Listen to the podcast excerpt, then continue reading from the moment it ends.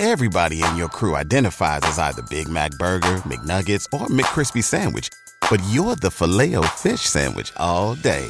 That crispy fish, that savory tartar sauce, that melty cheese, that pillowy bun. Yeah, you get it. Every time. And if you love the filet of fish, right now you can catch two of the classics you love for just $6. Limited time only. Price and participation may vary. Cannot be combined with any other offer. Single item at regular price. Ba da ba ba ba. Welcome to the Baseball America podcast. Baseball America, bringing you baseball news you can't get anywhere else for more than 35 years. Now it's time to talk baseball. Hey everybody, John Manuel and JJ Cooper here with you, Baseball America and baseballamerica.com, and of course, live on Facebook at facebook.com slash baseballamerica Uh, JJ, it's been a week since we podcasted, been a week since you Facebook lived. Sorry, guys. It's a little bit less uh, close to your, uh, well, less close to your grill on this Facebook Live. But uh, that one was the eve of the Rule 5 draft, so we have never done ramifications of said Rule 5 draft. We'll talk Rule 5 draft today. We'll talk about the prospects who were traded. We'll take your questions. We'll talk about the prospect handbook. Uh, so this one might go for a while. So if one of us has to get up and hit stop, we apologize for the for the visuals, but uh, we should do that off the off the gap uh, off the start here. It's, it's me and JJ. We should apologize for the visuals uh, right now. JJ, Do you like the sweater? I wasn't prepped for Facebook Live today. I just wanted to stay warm. some things are better left unsaid. Um, it was an action-packed Rule Five draft. They all are for you and I. Now I bailed on the Rule Five this year, much to your chagrin. Um, but I guess I'd seen it coming that it was going to be. Well, I, am not ashamed. I'm, I, I was a good drive home. Um, the Padres, you wrote that they were going to dominate the Rule Five draft. Um, you know, Rule Five are hard. dominated it like no one ever has. Well, in a way they did, in a way they didn't. Um, you really, to me, you dominate a Rule Five draft when you actually get somebody who becomes an impact major leaguer. Did they get somebody who will be an impact major leaguer for the San Diego Padres? If they did, it will not be in 2017. I mean, that's and if you are looking at the guys who make an impact out of the Rule Five draft, it is a lot harder to find guys who make an impact where you say he's not ready, but we're going to stash him, and then give us a couple of years, and he's really going to turn into something. It's really hard to find those guys who actually do that. Like the guys who are when we go through the impact guys from the Rule Five. I mean, you have the the gold standards, and that's the Joakim Sorias, Josh Hamiltons, Johan Santana's, you know, Roberto Clemente. If you go back, Right. These are all guys. I mean, Santana did jump from low A to the big leagues, but it wasn't a one year stop where he then turned around, went back to the minors, and then came back. He came up and he was Stayed up. He was there. Soria was a closer in year one. Hamilton was a very good center fielder for the Reds in year one.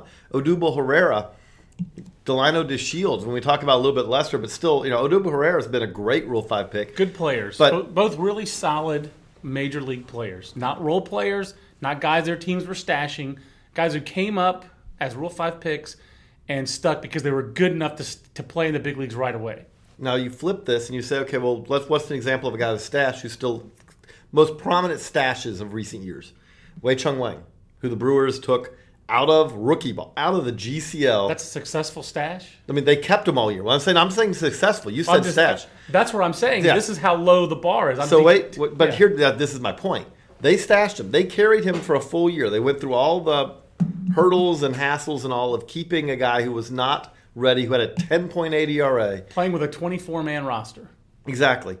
They sent him back to the minors the next year because, again, once you've kept him for a year, then he's yours. You can develop him like normal. It's like in the old days of uh, Wheel of Fortune. They bought a prize. He's yours, yours to keep. Well, so they keep him. Then they drop him from the 40 man roster, and everyone else looks at him and says, nah, you could keep him, which tells you right there something. Yeah. And they still have him, and he was Rule 5 eligible this year, and no one took him out of Double A.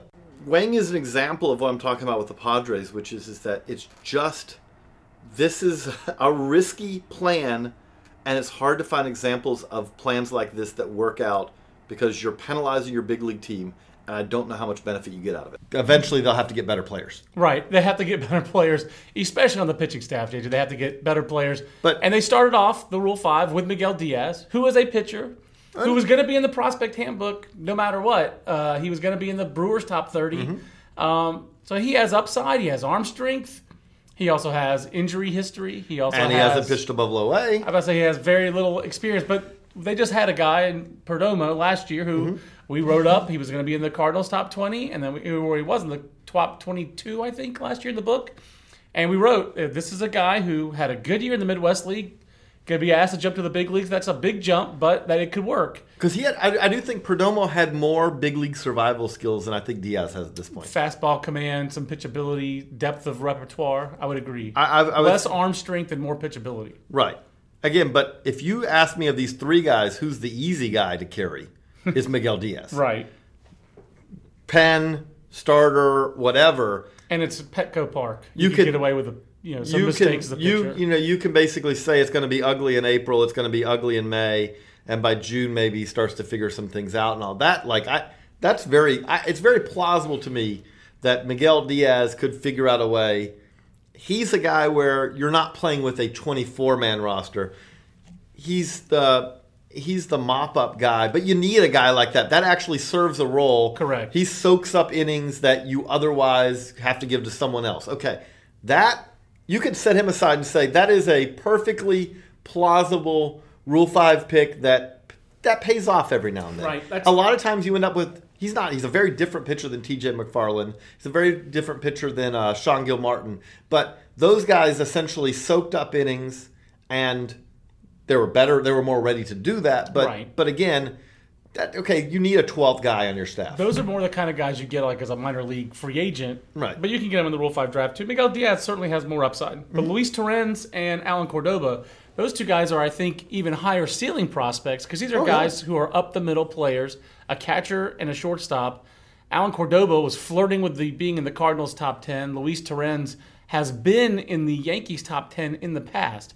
But Luis Torrens also has had significant shoulder surgery and hasn't played above low A. And Allen Cordoba and barely has played at low. I mean, has, has like 130 at bats, I believe. So right. it was he doesn't even have a full low A season. On. Right, uh, and then Allen Cordoba, um, very far away. Again, low A is the maximum that he's even touched, I believe, or was he short He's, he's, season? he's an Appy League guy. He he had a now he had a great year in the Appy League.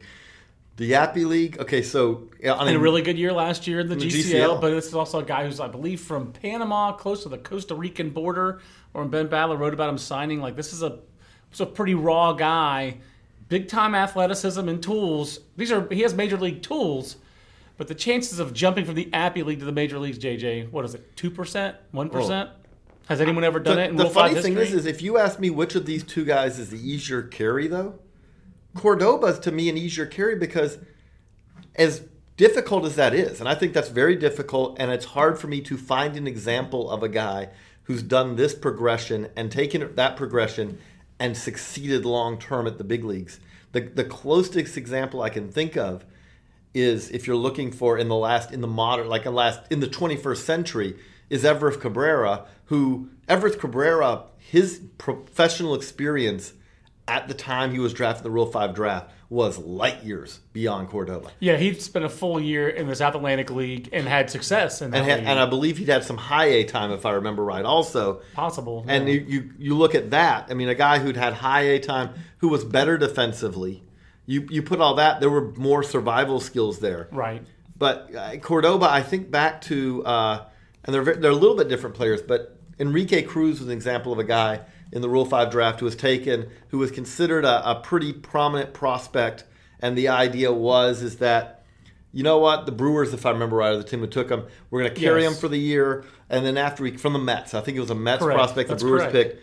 They're going to carry him for the year, and then we'll let him develop again. And what happens a lot of times with that is is that uh, Cordoba is already behind, Right. I mean, he hit 360 in the Appy League, but it's the Appy League. and I he'll mean, and he'll be twenty, and he turns twenty one this month. So oh, he's he turned just- twenty one. Or he just turned 21. So yeah. he's a, he's a he played an entire year in the Appy League as a twenty year old.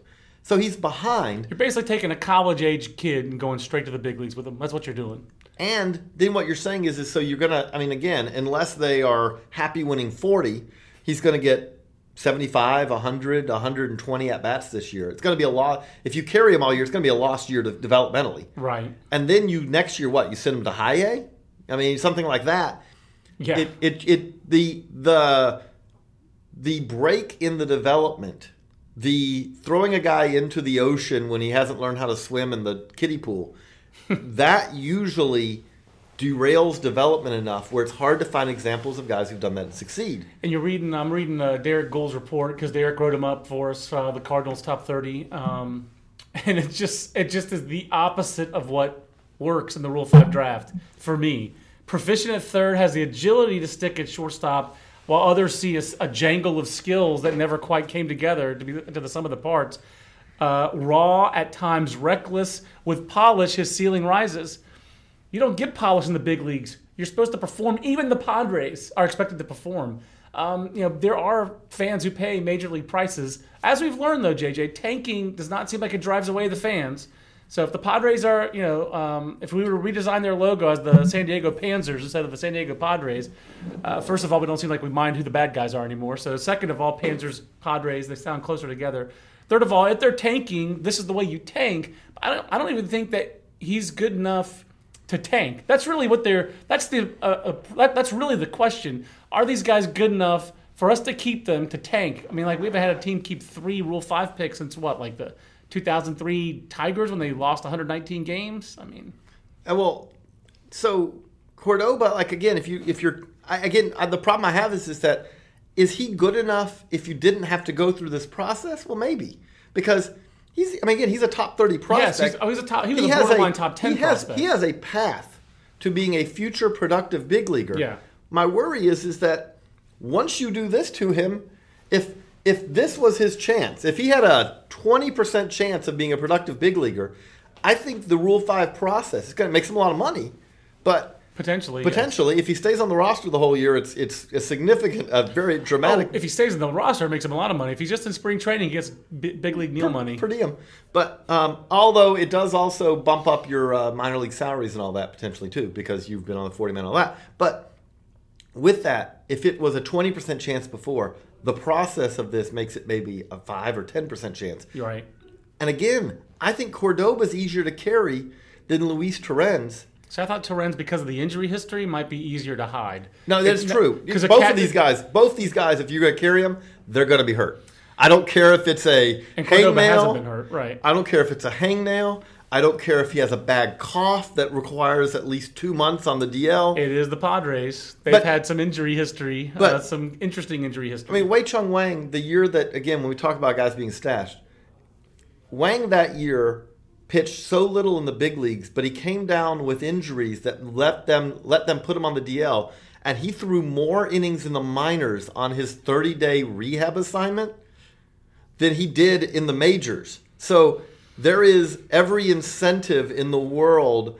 You know, again, guys don't make it through a year without some sort of bruises, and you know, and again, the player Especially him- when they play every day. These The- guys aren't going to be playing every the day. player himself is not going to complain. He wants to stay on the big league roster. Again, all the incentives are there for it can be some minor ailment that forces you to shut him down. Yeah, he's not his shoulders just not feeling well when he lets go of the throws. Right. We're gonna have to shut him down. We're gonna be, be careful about it. That's why I think Torrens, with his past documented shoulder injuries, Yes. I think it's easier to carry because you can fudge it. Also, because if you catch the ball, if you receive, and he has that ability, you could at least do the minimum and stick in the big leagues as a catcher. Not much is expected, and he would basically be expected to be a backup to Austin Hedges and maybe Christian Bethancourt. You brought up Bethancourt's arm strength, his athleticism. I, I suppose he could play some outfield. Uh, there's he pitched a little bit. There's been talk about him being a two-way guy and pitching and catching in the big leagues, being a Hey, backup catcher and extra pitcher. You know, if you're trying to win forty, you wanna you know wanna That's the way to do it. Run an experiment. So, um, you know, I, I don't, I don't even know how else to say it. Like to me, uh, the Padres uh, don't seem to. I, I don't see the plan when you draft these three guys. But maybe they, maybe they keep none of them. No. Maybe they try to trade for all of them. But why would, if you're the Yankees, why would you trade? Well, what, you know, if you like Luis Torrens, wouldn't you just want him back? Just take him back. This is the thing that I did want to clear up. I do think these are Cordoba and Torrens. Miguel Diaz, I follow where you could make Absolutely. a you could keep them, and if not, I can follow where you maybe also work a trade. That's a conventional Rule Five pick. The other two are the unconventional picks. But if you're the only reason I could see the Yankees if you you'd have to give something up significant for Luis Torrens. I could follow why you could because the problem is is that for Luis Torrens, you if you're the Yankees, you're going through this next year and the year after and the year after that as well. In that Luis Torrens is nowhere near being ready to help, and the Yankees are going to have crowded 40 mans. Certainly, but if he, I mean, but this is a guy they invested in when they signed him as an amateur. Mm-hmm. And they- um, and they and they like him. You know, they didn't put him on the Rule Five not because they didn't like him, Because they, on the forty man because they didn't like him. They, they thought he wouldn't get picked. Same thing with the Cardinals. I mean, the Cardinals had a lot of younger Latin American players. Magneuris Sierra had to be uh, protected. Uh, Eli Alvarez had to Mm-hmm. be protected. Um, I'm leaving out the other infielder that had to protect the shortstop who was at Peoria. So they had a lot of difficult choices on their Rule Five draft, and they left Cordoba off deliberately because they thought, well, no one's going to try to take this guy from the Appy League to the big Or, league. and So- if they do, he won't be able to stick. So I- I but think- if they offered him back, why? Are you, you're not going to say, okay, hundred thousand dollars and he's yours. Right. It's going to be. I mean, the Padres have enough prospects to trade from, but then you're you're giving up equivalent value, and that doesn't make this. Then the Rule Five has provided you no advantage beyond the fact that you got a month to try them out. Well, we've talked a lot of Rule Yeah. Five already on Let's the on Padres. that. Uh, other, uh, who else do you like in the Rule Five draft? Who, uh, who if you, I'm going to ask you to limit yourself. Pick three guys who you think are most likely to stick. Uh, Justin Haley. Uh, again, Justin Haley is the opposite end of the spectrum of Rule 5 pick. Right. But Justin Haley is a guy who he could be a number five slash six starter. He had success at AAA last year, and it's the Angels. The Angels. I, I feel confident in saying the Angels starting rotation is going to have an injury or two this year because I feel confident every year in saying that the Angels starting rotation is going to have an injury or two. So that's one. All, all, I would say all rotations. You can be confident especially in that. uh, Mike Hauschild, uh, who the Rangers took, and I, I lot, you know, there's nothing flashy about Hauschild. These are the So Haley's with the Twins. He's not with Sorry, the Twins. Angels. Sorry, he was Twins. traded. Yeah, sorry. That's a that's a rebuilding team. And Haley, to, to me, the common thread between Haley and Hauschild is they both have AAA time. AAA time and AAA success. Right. So that's AAA success. I mean, Hauschild did that. I, he's more of like the four pitch guy. Is there a 60 on the scouting report? Probably not, but there are a lot of 45s to 50s to 55s, and had success in the PCL, which is a difficult, you know, it, a very difficult pitching environment. A lot of places he went. How much of this do you think is a uh, is the Rangers just trolling the Astros in a way? Like, hey, look, you don't want him, we'll take him. But also, I do think though that again, he's also one of those guys. He fits. He is not that different than Joe Biagini Right. last year, Right. Where you say that if you take a guy who isn't again, the stuff is is perfectly average, Right. as a starter. If you end up moving him, he's going to compete for the fifth starter job. But if he doesn't get that, there's the fallback position where you say, you know what, if you focus on two or three of these pitches, and we're asking you to basically let it air it out for an inning, Yeah. could 90, 92, 93 become 94, 95? Yeah, maybe so. And he also has the thing that I like best about him, just from an analytical standpoint, is he's pitched more about 230 innings in the Pacific Coast League the last two years. Only 13 home runs allowed. I know Fresno's not, you know, it's not uh, Albuquerque, it's not right. Reno, But you play in Albuquerque and but you do play in those in those parks, and uh, he's been good. Um, so th- th- both those players. So if, And- give me a player for the, the Rule Five that you like, who's not tied to the city of Fresno, either as AAA or or in college, as Haley was. Tyler Webb also. Uh, Okay. Tyler Webb, left-hander who uh, Yankees. Uh, yeah, I mean, who again? The Yankees had a very full roster, and it was very hard. And they protected 40, and they left some players available. Lefty reliever who's been very good against lefties the last two years in AAA, so he has track record again. Again, to me, the Rule Five picks that succeed are the ones where you're trying to hit the single or double, not Yep. try to hit the home run. It- you're going to go about uh, it, it. Basically, you're you're not going to have a Chris Carter success rate on trying to hit the home runs. Right. But if you just put the ball in play, you know, you on those guys. These are guys who uh, we see every year. Like last year, the guy that we both caught, one of the guys, I'm not the only guy, but one of the guys we were talking about in the Rule 5 draft was Chris Devenski. Right. Because Chris Devenski was a guy who had, has a great changeup and had had AAA success. We were surprised. I mean, like especially after seeing him in El Paso in the AAA championship game, just seeing him pitch so well for seven innings, it just seemed like, wait a minute, this guy was up to 94. The changeup's clearly plus. So what's the problem? Why wasn't he Rule Five? And then he went out and pitched 100 big league innings in a variety of roles, very, uh, you know, very well in 2016. and looks like he's got a chance to be in the Astros rotation in 2017. And those are the kind of guys to me, like again, Haley and Hauschild are similar. you're you're not trying to. The reason that he wasn't picked was is that I'm sure is that teams looked at and said, "Oh, we've got guys like this." I guess so. Um, You know, we- it turns out they didn't. And Uh, then, and again, he was very valuable. But again, he was ready to come in. To me, most of the time, your Rule Five success comes with guys who, when you draft them, when you go into the manager's office and he asks you, "Can this guy help us?" and the answer is, "Is yeah, we think he can." You're Mm-hmm. Right. not just carrying this guy Right. to play with a 24 man roster. This is a guy who we think will help you, like, will contribute to your team this year. I like the Orioles picks of uh, Nuri Tavarez and uh, Anthony Santander. I think Santander's got as much upside as anybody was drafted Mm-hmm. in this, including Cordoba. And I think Anthony Santander can really hit. And the shoulder injury, uh, A, is the reason that he wasn't protected. B, makes it easier to carry him, um, easier to fudge it.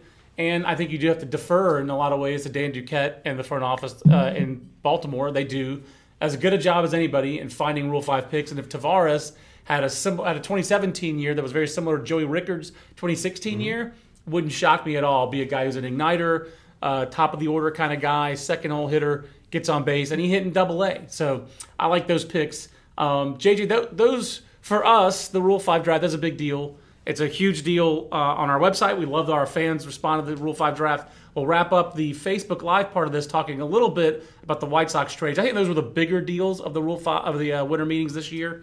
Um, with the two trades the White Sox made. Um, And first- they've re, they've completely reworked.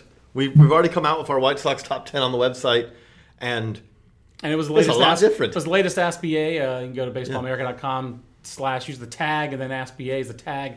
Um, so we have Chris Sale going to the Red Sox for one package. We had Adam Eaton go to the Nats for another package. Which package do you like better? It almost feels like the Adam Eaton package challenges the Chris Sale package, which is tells you just how much teams value having control, and the Nationals getting five years of control on Adam Eaton. So club control of his cost control married with a good player versus two years of control for I would say a great pitcher in Chris Sale.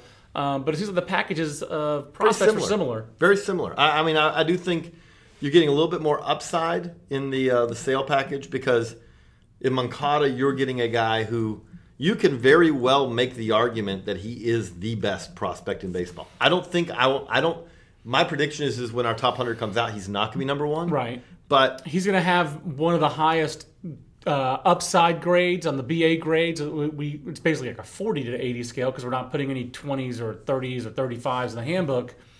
But on that 40 to 80 kind of spectrum in the handbook, he's if he doesn't have the highest ceiling, he'll be one of the two or three highest ceilings, and there's a pretty big risk associated with them. But so you have a guy who is very much in the discussion for number one. I'd say that like his floor is probably like number five. I mean, and that's probably his floor because the ceiling's so high. And then you have in the uh, Eaton trade, I would say that you have a bigger spread of guys who. I, it's not crazy to think. I mean, again, Lucas Giolito, Reynaldo Lopez, Dane Dunning are three very interesting pitchers. Giolito is obviously the big name of that group. Certainly. Um, I do think with Giolito, you are the, the Nationals are trading him not at the peak of his value, but a little bit on the other side of the peak, where it's like the the White Sox are getting a guy who maybe they're even getting. You, you could go back around on this and say they're almost getting a little bit of value on it because Lucas Giolito was more available now than he would have been last year at this time. Very much so. Very Because- much the case. The reality is, is he was pretty poor in the big leagues, and that's something that teams saw, and so, so that's again that just that makes him a little bit more uh, available. Lopez has an arm that is exceptional. Dane Dunning was a first round pick this year, and it's not It was good after his debut. He was And very good in his very debut. good, and it's not impossible that Dane Dunning could end up being the. When we look back on this seven, eight years from now, he could be the key guy they got in this because he has that potential. He has less upside than the other two, but they, He, he they also has better have. fastball command. Yeah. I mean, right now he has the best fastball command of those three guys, which is kind of uh, startling. Um, we've definitely had uh, interesting debates, so we, I think this is a good debate to have on Facebook Live, and we can uh, discuss it. We've definitely had this debate in the office uh, repeatedly. Lopez versus Giolito, not just this year with this trade. Mm-hmm. We've had it for really two years since the first time. Since the first time Here comes number two. Oh, there we go. Uh, we need a sneeze button. Uh, but we've had this debate since the first time that you saw Reynaldo Lopez, and you were like, "This guy is the shizzle." I mean, you were on that guy from day one. And to me, they're two. They're just extremely different Very prospects. Different, different bodies, um, different repertoires, different arm slots, the way it comes out, different experience levels. Reynaldo Lopez has been more who we thought. He's more the Dennis Green pitcher. He's kind of been who we thought he was uh, to this point. Really good stuff. Iffy control, not enough command, but possibility they have enough control to be a further rotation starter. For me, the further rotation is one, two, or three. Would you start in a playoff series for your team? That's that's the definition of further rotation versus the back. Um, you know, number three is harder to be, uh, easier to be a number three than a two or a one. But would you start a playoff game? And we just saw, like, to me, that defined line is Jason Hammel, not a playoff starter. Uh, a good pitcher, but that's the definition of a four or five. If you don't have to start him in the playoffs, you don't. Uh, Josh Tomlin would be a definition of a four or five. If the Indians had had their full repertoire of starters, he would not have started in the postseason. Um, I think that Reynaldo Lopez is above that line, JJ. Oh, yeah. And I think guys who throw hard like him are either above that line or the relievers. Lucas Giolito, he has more bust potential than Reynaldo Lopez, and I think he, that he showed that in the big leagues this year. He went from a guy who was pitching in the minor leagues last year with a 70 fastball, and you could see him being a guy who pitched with an 80 fastball. You could have seen him being a guy who got to the big leagues and, like Noah Syndergaard, pitched at the top of the register of fastball velocity in the major leagues as a starter. That would have been an eight fastball. And instead, he was basically a 50 fastball in the big leagues this year. He backed up in velocity, and it was an extremely hittable fastball. So when you're predicated on great fastball, great curveball, and then you become average fastball, great curveball with scatter command, then you get racked like uh, you know a Randy cack to use an old Dan Jennings term, the way that Lu- Lucas Giolito did this year. And correct me if I'm wrong. You have more faith in Reynaldo Lopez than you do in Lucas Giolito. Yes, and the reason I do that is is that when you talked about like okay, front of the rotation starter, we've even seen at the big league level, it was flashes, but we have seen flashes where you do see Reynaldo Lopez dominating big league hitters. It's little glimpses, but It's usually for like one or two innings, and then like, When oh he's wait, you want me to go through a lineup three times? Right, but when he's it. locked in- that's hard. when he's locked in, fastball, changeup, and even the breaking ball, it's not been consistent enough, but it's there. And we've seen it. We've seen his ability to miss bats. With Giolito, you just hit on it. If the fastball is playing, is hittable, and he's not locating it, the curveball really doesn't come into play. And so he's got more steps to do. You're right. He has a higher ceiling because Lucas Giolito is a mountain of a man Yes. and Reynaldo Lopez, if you're describing it, it's like it's a it's more of a Yordano Ventura type uh, body. Like Yeah. it's, I mean, it's- he's thicker, but yes, he's he's closer to that genre of pitcher. right where you're seeing exceptional velocity coming out of a shorter pitcher, and there is a little effort. There's more effort to it than there is with Giolito as well. Definitely. But what you you know to me, what you're saying with that though is is that with Lopez, it's the change again. You're, you're with both of them. You're talking about the fastball. If they're both playing where they should be, the fastball in both cases, you know, the, the Giolito at his best and Lopez at his best, you're at least a 70 fastball Right. in both cases. Right. And then it's changeup versus curveball. Ideally, I curveball, always prefer the curveball Curveball guy. gives you a higher upside, too. Yep. But again, Giolito, Giolito has a breaking ball that you see it on the right night, it's a 50 or better. And if your fastball changed up 50 curveball, okay, well then you're then it's and it, again, it doesn't have to be 60 command or 60 control. Right. 50 and you're a good pitcher. Right. Giolito, it's more steps that are, there are more steps left to be done to get to where he needs to be. Yeah, Lopez is closer to the big leagues. Uh, for me, Giolito does have the higher upside because Yeah. it is a curveball uh, as your dominant secondary pitch. I think the biggest issue for Lucas Giolito is that he's big.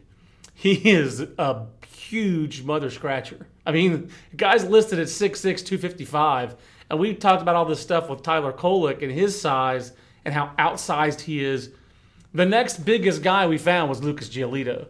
And for some reason, until researching Tyler Kolek, that really had escaped me that Lucas Giolito is on the north end of how big you can be to be a big league starter. We talk about this all the time with big starters like Jeff Niemann or Jon Rauch or the really tall guys who throw hard. I mean, this isn't Chris about- Young, Mr. Deception. This isn't we- Randy Johnson left-handed. This is a big jumbo right-hander. There's just not a lot of them, JJ. Tyler Glass is That's another the other guy one. that we talk about that these are both assets and hurdles for him. That's exactly right. Being that big is both a good thing for him because he, when he's in sync, he uses his, uh, you know, he, he uses his size. He pitches with some leverage. His fastball doesn't have great life, but when he's right, he's got angle and velocity. So uh, and and control of the fastball. I'm not sure he has that true command, but for me, um, you know, it turns out there were delivery changes that Lucas Giolito made in 2016 that did not work for him. So we'll see if Don Cooper and those guys. I, I like that trade for the White Sox.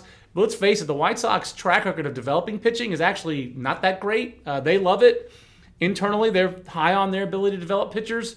From afar, I would say at the big league level, yes, Chris Sale didn't pitch much in their minor leagues. Jose Quintana didn't pitch at all in their minor leagues. Went straight from high class A Tampa to the big leagues. Very rare story. So Don Cooper's track record is very good. I do think at times, to be quite honest, I'm being blunt in this podcast and this Facebook Live. I think it gives the White Sox a little arrogance in their player evaluations of their pitchers. They think we can take anybody and make them good. You know, they did it with Gavin Floyd a few years ago, so it has worked. But, But, mainly works at the big league level. yeah, so in the minor leagues, so I would anticipate Giolito and Lopez being in the big leagues, and that Don Cooper will try to work with them. I worry about Dane Dunning. I do. Um, I do think though also that you're going to see the, the difference. You're going to see the White Sox move this fast, year, I bet. but they're going to move guys slower this year though. I know, but I know they say that, but Kenny Williams is still there, and you know Kenny Williams he roasts his prospects. They get to the big leagues fast. How Tim Anderson survived that gauntlet and got to the big leagues? The guy must be an eight athlete. I mean, he's a very athletic player, obviously, but he survived it. He didn't get better at play discipline at all the minor leagues, but he's so athletic. Didn't seem like it mattered. And he did get better um, you know, defensively throughout the minors. I do need to give like the guys like Ever Magallanes, the infield coordinator, some real credit. Um, No, it- on the other side, Yoan Moncada. This is not a guy who they traded there- for There's, to there's play one thing I want to ask you with this. We were talking about Giolito because he brought up Glasnow. Tyler Glasnow, Lucas Giolito. That's for another podcast. Okay. I would prefer Giolito, but this is you know we're trying Yeah. to finish. So um, I, the Moncada trade, what they got from the Red Sox, Moncada and Michael Kopech. Moncada, Kopech, Giolito, Lopez, line them up. Your opinion? My opinion is okay. You, you got you're working Zack Collins on there. Out to me, I don't want to. I don't want to Okay. worry about Zack Collins. I just want the the traded players at the top. Moncada's clearly the one, I think he is too. and I think like he's in this one tier, like where Position player, switch hitter, very high, to me high floor. Even if he doesn't hit for a great average, even if he's not a Robbie Cano who switch hits and runs, you know, I mean, I think he's going to be an impactful player, speed wise, athleticism. I think he will make an impact, whether And he's I- a star or not. I don't know. And I like the fact that now second base is an option again for him. 'cause I- I, do think that that is probably his ideal. Se- second base or center field to me are the ideal Yoan Moncada positions. And there's a part of me that does think that like stick him in, stick him in the outfield, let him go. I'm, I'm, I'm right there with you. because I do think I mean his speed plays. He's got an arm that will be a weapon in Yeah. center field. All that. So, but he's the top tier. Right. I'm going to go Lopez over Giolito, but I will say those two again are in the same tier. It's like a 55 high or like a 55 medium versus a 60 high in the Right, BA they're the same grades. tier where if you want to argue Giolito, okay, I follow it. Higher ceiling, more risk. They're in that same group. They're they're grouped together. But it is amazing that to me, Lucas Giolito is riskier than Reynaldo Lopez. But I think it's absolutely true. Next after that, Michael Kopech, who he's basically a year from now, he could be where those guys are. Because really, what we haven't seen with Michael Kopech, there's two things. One, can you stay? Not even you healthy. can the you field? stay on the field for a year where you're not suspended, You where you're not punch broken a hand because from, from a punch? You know, can you do that? So that's one step. Step- Makeup, makeup that keeps you off the field is difficult to overcome in some ways, but it can be done. And uh, he's thrown 135 innings as a pro. I'd like to see that in one year. And two, when you talk about control and a guy, and again, he's a lot earlier on in his development process. This is where Lucas Giolito was a couple of years ago. Yes. But Or Reynaldo Lopez. Or Reynaldo. Lopez. Very similar. but I'll say this though, Lo, you know, but like Kopech, you you really do see it in flashes. Like Lopez, the thing I like, the other thing about Lopez versus Giolito or Kopech is is that, and it's appropriate to the level he was at. But when Reynaldo Lopez has been on, he's dominated for a month at a time, month and a half. He never Where- struck out 14 per over 14 per nine Right. over 50 innings. I mean, like he's been dominant, not as dominant as Kopech was in high class A. Do- Kopech missed more bats, but because but the thing about it is, is he's a much better pitcher though, from the standpoint of like Kopech also. Did he have a better than a one whip? I mean, Kopech walked a lot of guys, but he didn't give up any hits. That's I true. know you love Reynaldo Right. Lopez. Michael Kopech at his peak in high A, better than Reynaldo Lopez was in high A. No, He that's just- true. he- No, no, that's, that's all I'm saying. yeah. that's all true. I go back to Lopez that year that he was in short season low A, where he didn't allow a run for like literally like a month and a half. Right. That's, that's where I have he- him. he's never missed as many bats. He Right. threw more strikes than Michael Kopech, but he never missed as many bats. He was always a little more hittable. So I mean, No, like that, that matters. No, but but Kopech Kopech could easily be the number one guy of these guys we're talking about next year. Right, Michael Kopech to me is a lot, actually more like Tyler Glasnow in some Yes. ways than Lucas Giolito. Yes. Giolito's just like out on his own island. He's just so different because he's so stinking big. It's not just tall; it's big. He is big. He's not John Manuel big, sloppy. He's just big, and uh, you just don't see 6'6", 255 on the ledger next to big league starting pitchers. You just But- don't, not very often. I, the funny thing is, is, I think Kopech's floor is really high. I would agree as well. Yeah, I Because- think so too. Because if Michael Kopech does not develop, if Michael Kopech stagnates where he is now, you can take the stagnated Michael Kopech, put him in a big league bullpen, and say, It's a good band name, Stagnated Kopech. throw really hard. Yeah. And he'd be wild, sure. But he would, even if he doesn't really develop, he's going to figure out how to throw a few more strikes. And if he's just going out one inning, that walk rate's going to go down eventually because it's basically fastball slider, fastball slider. Yeah, and when we talk, my- we're talking hundred plus fastball, and the slider will keep getting a little bit better. If there's an American Chapman, it's Michael Kopech. Mm-hmm. If there's an American guy who you could see go out there and throw 105 miles an hour out of the bullpen, it's Michael Kopech. I mean, that's that, that's that's that's the bottom line. That guy, if that guy went out one inning bursts, and I mean, like he's like to me, his floor is like what the Astros thought Kenny Giles would be this year. Fastball and slider, hundred throws a hundo every night as a closer, and snaps off just nasty high 80 sliders. I mean, like again, so from a floor standpoint, I can see Michael Kopech. I just think you could see three years from now, Michael Kopech with like hair down to the middle of his back and like this giant leg kick, like a taller, stretched out version of Craig Kimbrel. Just like crazy music, guitars blaring, coming out of the bullpen, flames, fire emojis all over whatever social media are there are in three years, and the game's uh, you know one, two, three, you're out. I mean that that, that is.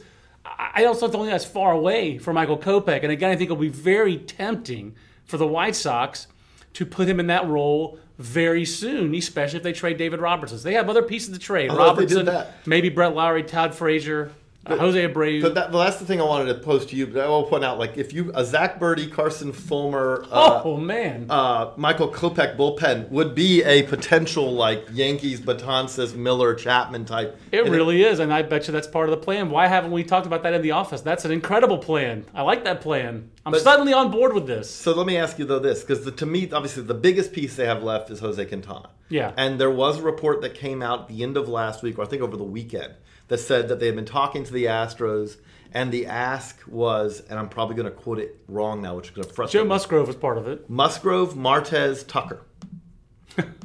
and let me ask you. So let me ask you, what do you think? First, is that a fair ask? And second, do you do that deal if you're the Astros? Jose Quintana is really good. I wouldn't do that if I were the Astros, to be honest with you, because Jose Quintana is good. Uh, he's very good um, And very but- consistent. But you know, to me, uh, I think the chances that Jose, that Francis Martes approximates Jose Quintana in the next two years is decent. I didn't say equals. I said approximates.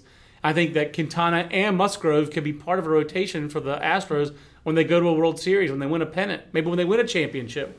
Um, I think those are two guys who would be in your first three or four playoff starters for them. I I really do. Um, I think McCullers is going to wind up as their closer when they win a championship, not as a starter. He throws so many breaking balls. Um, you know, so for me, I wouldn't make that trade if I were the Astros, but um, I would try to find some other way to try to acquire Jose Quintana. But I mean, I understand the White Sox holding out. Why Uh, not? again, what do they that- have to lose right now? It- I understand the White Sox asking for that because I do think that that is like if you just got what you got for sale, Quintana, who is also under locked up for a long time, Yeah. and also has been. I mean, I think he hasn't been as good as Sale, but, been he, but he's close, and he's actually, I think, under more longer club control. and he's more conventional from the standpoint of like there, there the slight chance with Sale. There's always that. There's always that slight nagging thing of this guy. Look at his size and all this. Is he going to hold up for another five years? Well, he has so far. Right. You have to say he probably will. I think there are two risk factors with Chris Sale. Number one, going to that Boston media market. You know, the dude slashed up. You were there. You Yes. and Hudson oh, were Oh, we there. were actually yes. We were. you were at the game. You were pitch. supposed to see Chris Sale pitch, and then he cut up the uniforms.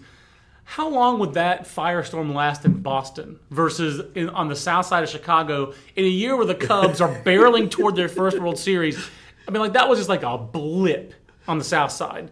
In Boston, that would just be In Boston- an unbelievable tempest. It would be, it would just dominate the. No matter what happens in politics, uh, the real world in 2017, Chris Sale slashing up Red Sox jerseys would be the top of the news for days. I, I, what would I mean? I'll, I guess I would ask this. I'll post it this way. So he What has to would- handle that. What would Pablo Sandoval have to do to knock Chris Sale off of? Like, would he literally have Well, to be like found? bump. Would, would, would he have to be found like in an all-you-can-eat buffet, like passed out with food all around him or something? Like that's the only thing I can think of that would move Chris Sale off of if he slashed up the, the throwbacks. I think I started this by being the fat guy making fat jokes, and I apologize for that. So, uh, yeah, so so we, so I would line up those four players. So it sounds like you're going uh, those top four guys: Moncada, Lopez, Kopech, No, Giolito. Lo- Lopez Giolito. I, I think Okay. Lo- Lopez and Giolito again, And then Kopech. and then Kopech, and he's that next tier, Right. And, And I- then and I just and then Basabe, conf- yeah. Basabe is he's probably not a top hundred guy now. I, if someone put him, we're, we do 150s when we put together. He'll be I would in my internal be- 150, He'll be in a 150. I think he will be in my internal 150 because it's not like there's some swing and miss there. There's also some power and speed there, chance to be a center fielder. Ultimately, I think he's more of a 50 ceiling than a 55 on the BA grade, but but there's But- some there's some there there for sure. By the way, one thing that makes me think about this is that when the Padres traded, which the, I mean, when the Red Sox traded Anderson Espinoza, which that's the trade that I think that's, that's going to look back and look bad is the Drew okay. Pomeranz for Anderson Espinoza. Didn't like it. But the reason that they were at the time, one of the things that allowed them to trade Anderson Espinoza was the development of Michael Kopech because it allowed Right. them to kind of look at it and say, "We've got Michael, you know, we've got Michael Kopech, so we can trade Anderson Espinoza because we still got an elite pitching prospect." Now they've traded Kopech as well, and again, I follow it. The reality of it is, is Michael Kopech, unless they want him to be part of fire emoji bullpen, they don't. You know, he's not going to help them in this window they're looking at, six, 17, 18, 19, which really to me, the Dombrowski era, the way Dombrowski does not look at it as we want to be competitive over the next eight. Oh, yeah, he looks no, at it as we have windows and we're a big market team. So once that window clears, we can rebuild to another window. Right, they'll reload. Yeah, I agree. Um, Corey Morris on Facebook says, uh, "Great stuff, guys." So thank you, Corey. It's been a long Facebook live, but glad to see that. Uh, Mickey Koch, who is a uh, consistent uh, commenter to us on on Facebook, on uh, on Twitter as well. Uh, he earlier commented, "Come on, you guys know what AJ Preller is doing, what the Padres are doing. I'll be surprised if the Padres don't keep them all. Look at what they've been doing with their big league roster." Mickey, I will be surprised if they do keep them all because it, historically, it just hasn't happened. And while AJ Preller is different, and he is historically different. Um, I don't think that baseball is that different. I don't think you can play with an effective 22 man roster, even if you're trying to lose 120 And again, games. It'd be the- charitable 23 because even if you say that Diaz Yeah. could at least do something, it is really hard to say. Right. And the, and the reward for picking first has been lowered because the new CBA is going to crunch the uh, bonus pools together a little bit because the number one pick value is going to go from like right around 9 million to 7.4 this year. So you Yeah. get less of an event. This is one of the things they did to try to give teams a little less incentive for tanking. And I think it was a good move from that in that regard. So I, I just don't think it's smart move. Uh, I, I didn't go to an Ivy League school, so I, but I don't think it was a good move. And then uh, Chris avalos says great moves by the White Sox. Um, I think the White Sox, JJ, like can do this because everyone in Chicago is paying attention to the Cubs. Well, the other thing though is, is that when we talk about that, how rebuilding, they're not tanking, but we, I, I do think that White Sox fans overall there it's funny how there is this excitement about it, but the reality of it is is that White Sox fans almost an oxymoron. I mean, But- it really is. They're the least watched major league team on TV ratings consistently. right right now, especially with the Yeah. Cubs being where they are. But but what I'm saying though is, but there are White Sox fans, and the White Sox fans that I've talked to about this, one of the things that really kind of can be summed up as is being mediocre, being in the mediocre middle Correct. there is it's not just that there's no there are definite disadvantages to it for a for an organization from the standpoint of there are disadvantages to it from you you pick you get less money to you know the draft you Your get pick less is a money. protected right all those things Agent, yep. But beyond that it also doesn't make you significantly more entertaining as a fan Right. like I mean they had th- this is a team Yeah, the White Sox fans are not entertained by a team with no offensive ability, no dynam, no dynamism offensively. Uh, they only hit home runs and they win 77 games every year. It's just not Right. So, Not so a good- again, not a good look. Even though you are saying goodbye to one of the better White Sox players ever, Yeah, Chris Sale's one of the I mean, he- better- yeah. I mean, when you talk about, I mean, this is not. We're not talking. Let's say, just be honest. We're not talking about the Yankees, where you say, "Well, Sale ranks as probably the 45th best Yankee of all time." This is the White Sox. It's a little bit lower bar you're clearing. Chris Sale has been really good, basically for a significant period of time now, and He's in their top 20 WAR on BREF. He is number 18 all time. And I think he's and that is a, and that is, and when you talk of Pauly. Are they going to build Chris Sale a statue? And and so so you're talking about they just said goodbye to especially one of their last 30 40 years, one of their greats. Right. And fans generally there's no protest at the, you know, at the ballpark or anything like that because the reality of it is is that every White Sox fans knows Chris Sale can He's not going to pitch much better than he has. Quintana's not going to pitch much better than he has, And and, we can't win without. and we and we haven't won with them doing that. My question for that would be uh, how would they not win with that? how, that that would be my question if I were a White Sox guy, and that was what that's what would make me have less faith in the fact that yes, there's been some change at the top with Rick Hahn, and now you have Chris Getz is going to be their farm director.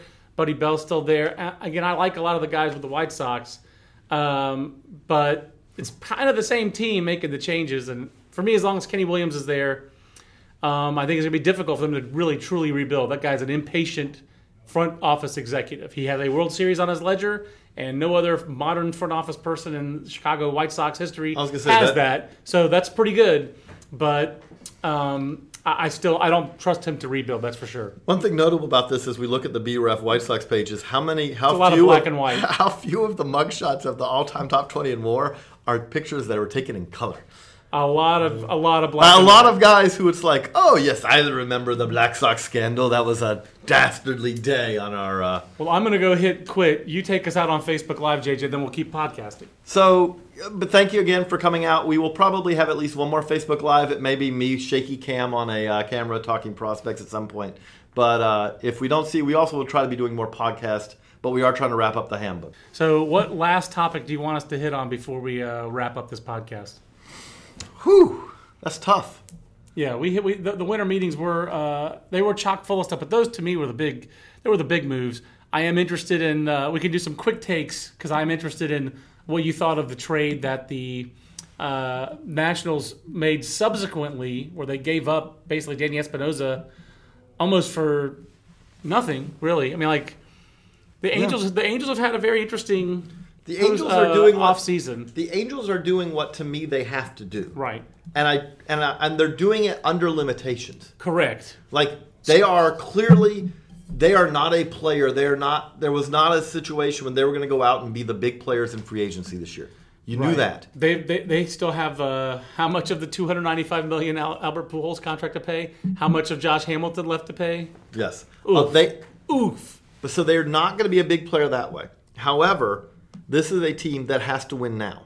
Yes. the window the the window keeps getting smaller because partly you just mentioned Albert Pujols. Partly because the reality of it is is that Albert Pujols every year you kind of wake up at the start of the year and go is he going to be okay this year?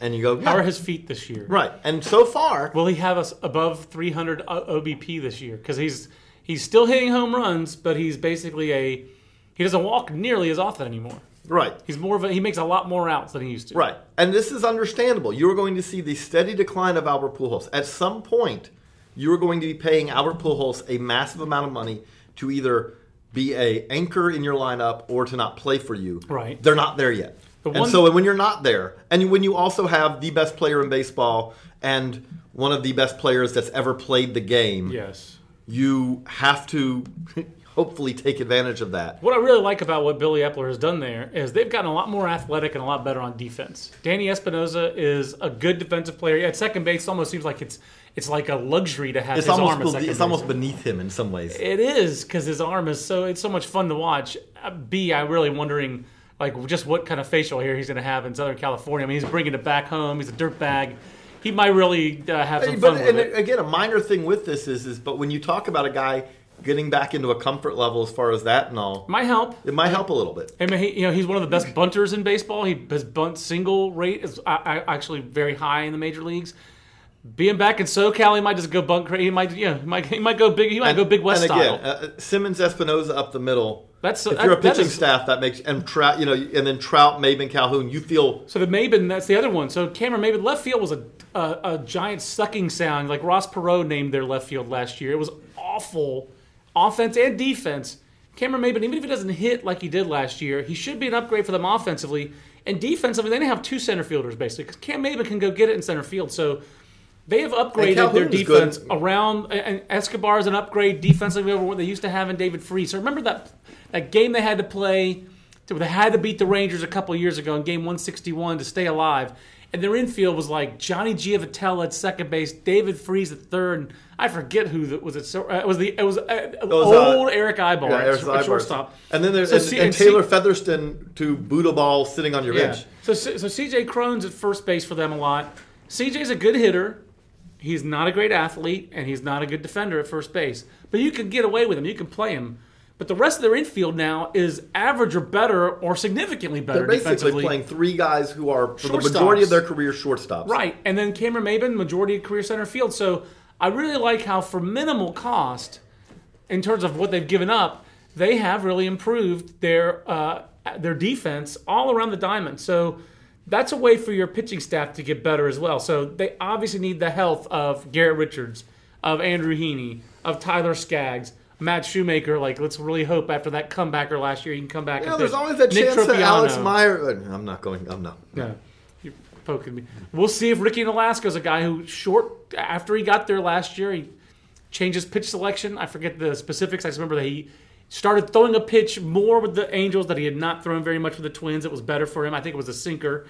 We'll see. I mean, another SoCal guy, and I'm always crossing my fingers that we get good Huston Street, you know, who was injured a lot last year. But uh, And and this is what the Angels have proven year over year, because the the Achilles heel they have is if they have injuries, you are not saying so who's available in AAA that we're going to call up to fix it. The answer is is no one. Right. The answer is no one. The answer actually has been Caleb Cowart, and that has been bad. That's a bad. no, I'm, that's one where uh, Trebek saying, "Oh, I'm sorry," not correct. But what they have shown, and they did this a couple of years ago when they acquired Huston Street, is you can have the worst farm system in baseball. And the LA Angels are the worst farm system in baseball. Correct. Yeah. We so you can have that. And that does not preclude you as we just saw with Danny Espinosa. I thought you were going to talk about the big blockbuster challenge trade of Jett Bandy for Martin Maldonado. I'll let you handle that, That- one. but but it does not mean you cannot make trades. And at the uh, you get to when you get to midseason, if they have a flaw or two, they're not going to be able to go out there and get the ace to put at the front of your rotation. right. It's not going to happen. Not going to happen. But- the ace has to be Garrett Richards. Right. Has to be. They don't have any other option of ace. But on the flip side, if you said they're in contention, and at the midseason you said, you know, third base, Escobar's fine defensively, but we can't live with a 320 slugging at third base. Yeah. We need an upgrade. And We need it's Todd Jeffrey, Frazier. And and maybe it's Jeffrey Mark. You know, maybe Todd Frazier's even too expensive. But you can find a guy. You can make moves. You can, if there's a guy they need for the bullpen, you can take on a little bit of salary, and you can trade another Austin Adams or you know they they've got guys like that. Yes, Victor Alcantara, who Victor Alcantara traded for Cameron Maybin doesn't even get in the Tigers top thirty. I mean, he would have been in the Angels top thirty. The Tigers top thirty is not much better, but he's not making it. JJ, he's just not making it. But he's you could trade. I mean, again, if you traded Jahmai Jones or Matt Thaiss, or I think Matt Thaiss, when you really think about it, he was drafted to be traded. because you could trade someone like that who will move relatively quickly. Matt Thaiss will probably be in high A, I would imagine, to start the year. Yeah, I bet he's in Double A. You know, I bet he starts in High A, gets some, puts up some Cal League numbers, and goes to Double A. And so he's in double A. You could trade him and you can get another piece. And Yeah. again, if I'm the Angels, you cannot, this is something where there is no part of this where you can look at this and say, you know, I don't want to make that trade because that's going to hurt our team in the long term. You're.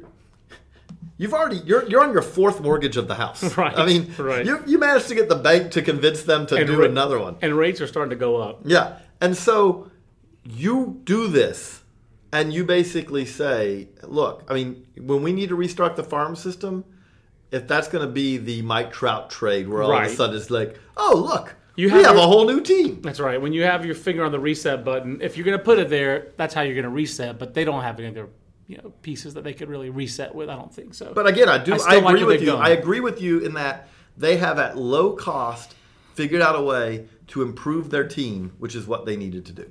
I agree. They needed to improve their team, and they figured out a way to do it, a creative way to do it, and that's you know you got you, you want to see that out of a general manager. It's only a second year as a general manager, but so far I think the returns for Billy Eppler are pretty solid in uh, Los in, in Anaheim. I'm not going to say Los Angeles. We have a handbook to do, and Matt Eddy is going to come in here and have both our hides if we don't get him copy, and we both have copy to finish. Yes. So we should wrap up the podcast. We will try to come back before the pod. We- we the will have uh, we will have at handbook least- goes uh, goes live. We will have at press. least one more podcast. I know maybe two because we have a Kyle Lewis interview and a Mickey Moniak interview that we will put on a second podcast. So we at least have at least one more. We're gonna try to give you more than that, but we know we'll at least have one more before we uh, break for the. Uh, I for keep Christmas. forgetting that we need to do that. Uh, you can read my article about them. I wrote about it. On, it's at baseballamerica.com today. Uh, we were driving in cars with minor league, I mean, with high school and college though. players of the year. No, no coffee. Um, but And let's there- be honest, it wasn't like a Porsche nine, you know, 911 from 1962 or anything. No, this was closer to the uh, John Stewart Gremlin that Yeah. uh, that episode, but uh, it was fun stuff. We will have that for a podcast with for you later, and maybe one more when the handbook goes to press. But uh, we will try to get you your your, your fill here in the holiday season. So for JJ Cooper, I'm John Manuel. So long, everybody. This concludes our program. Want more in depth baseball coverage? Be a better fan. Visit BaseballAmerica.com to get more comprehensive baseball coverage. Everybody in your crew identifies as either Big Mac Burger, McNuggets, or McCrispy Sandwich. But you're the filet fish Sandwich all day. That crispy fish, that savory tartar sauce, that melty cheese, that pillowy bun. Yeah, you get it. Every time. And if you love the filet of fish, right now you can catch two of the classics you love for just $6. Limited time only. Price and participation may vary. Cannot be combined with any other offer. Single item at regular price. Ba-da-ba-ba-ba.